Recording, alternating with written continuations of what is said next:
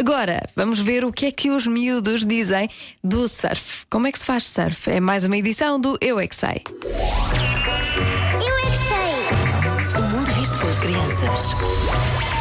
É estar em cima de uma prancha e passar por cima das ondas. Tu consegues estar em cima da prancha e não cair na água. Ah, treinei muito na minha piscinazinha.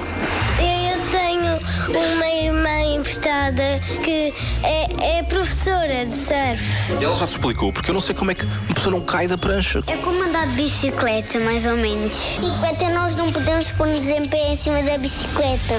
O meu bisavô era surfista. Eu já experimentei e con- e, e consegui ficar em pé até à areia. Quanto tempo é que foi, sabes? Aquilo demora muito pouco tempo a chegar lá. 10 horas. 10 horas em cima de uma prancha de surf?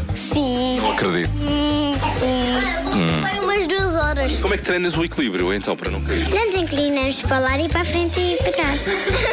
As pranchas não se viram, saltam.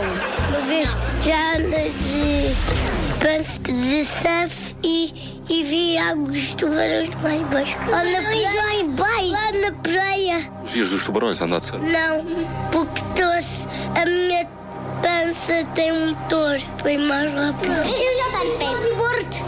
No fim do mar. Fim do mar? Onde é que é isso? Eu acho que no fim do mar está uma rocha que não dá para passar. Eu é que sei, o mundo visto pelas crianças no minuto. Hoje falaram de surf. Começou hoje a quinta etapa do Mundial de Surf de Ondas Gigantes na Nazaré. Marcos Fernandes perguntou, Mário Rui editou e as crianças do Jardim Escola João de Deus e Colégio São Tomás responderam. Amanhã há mais.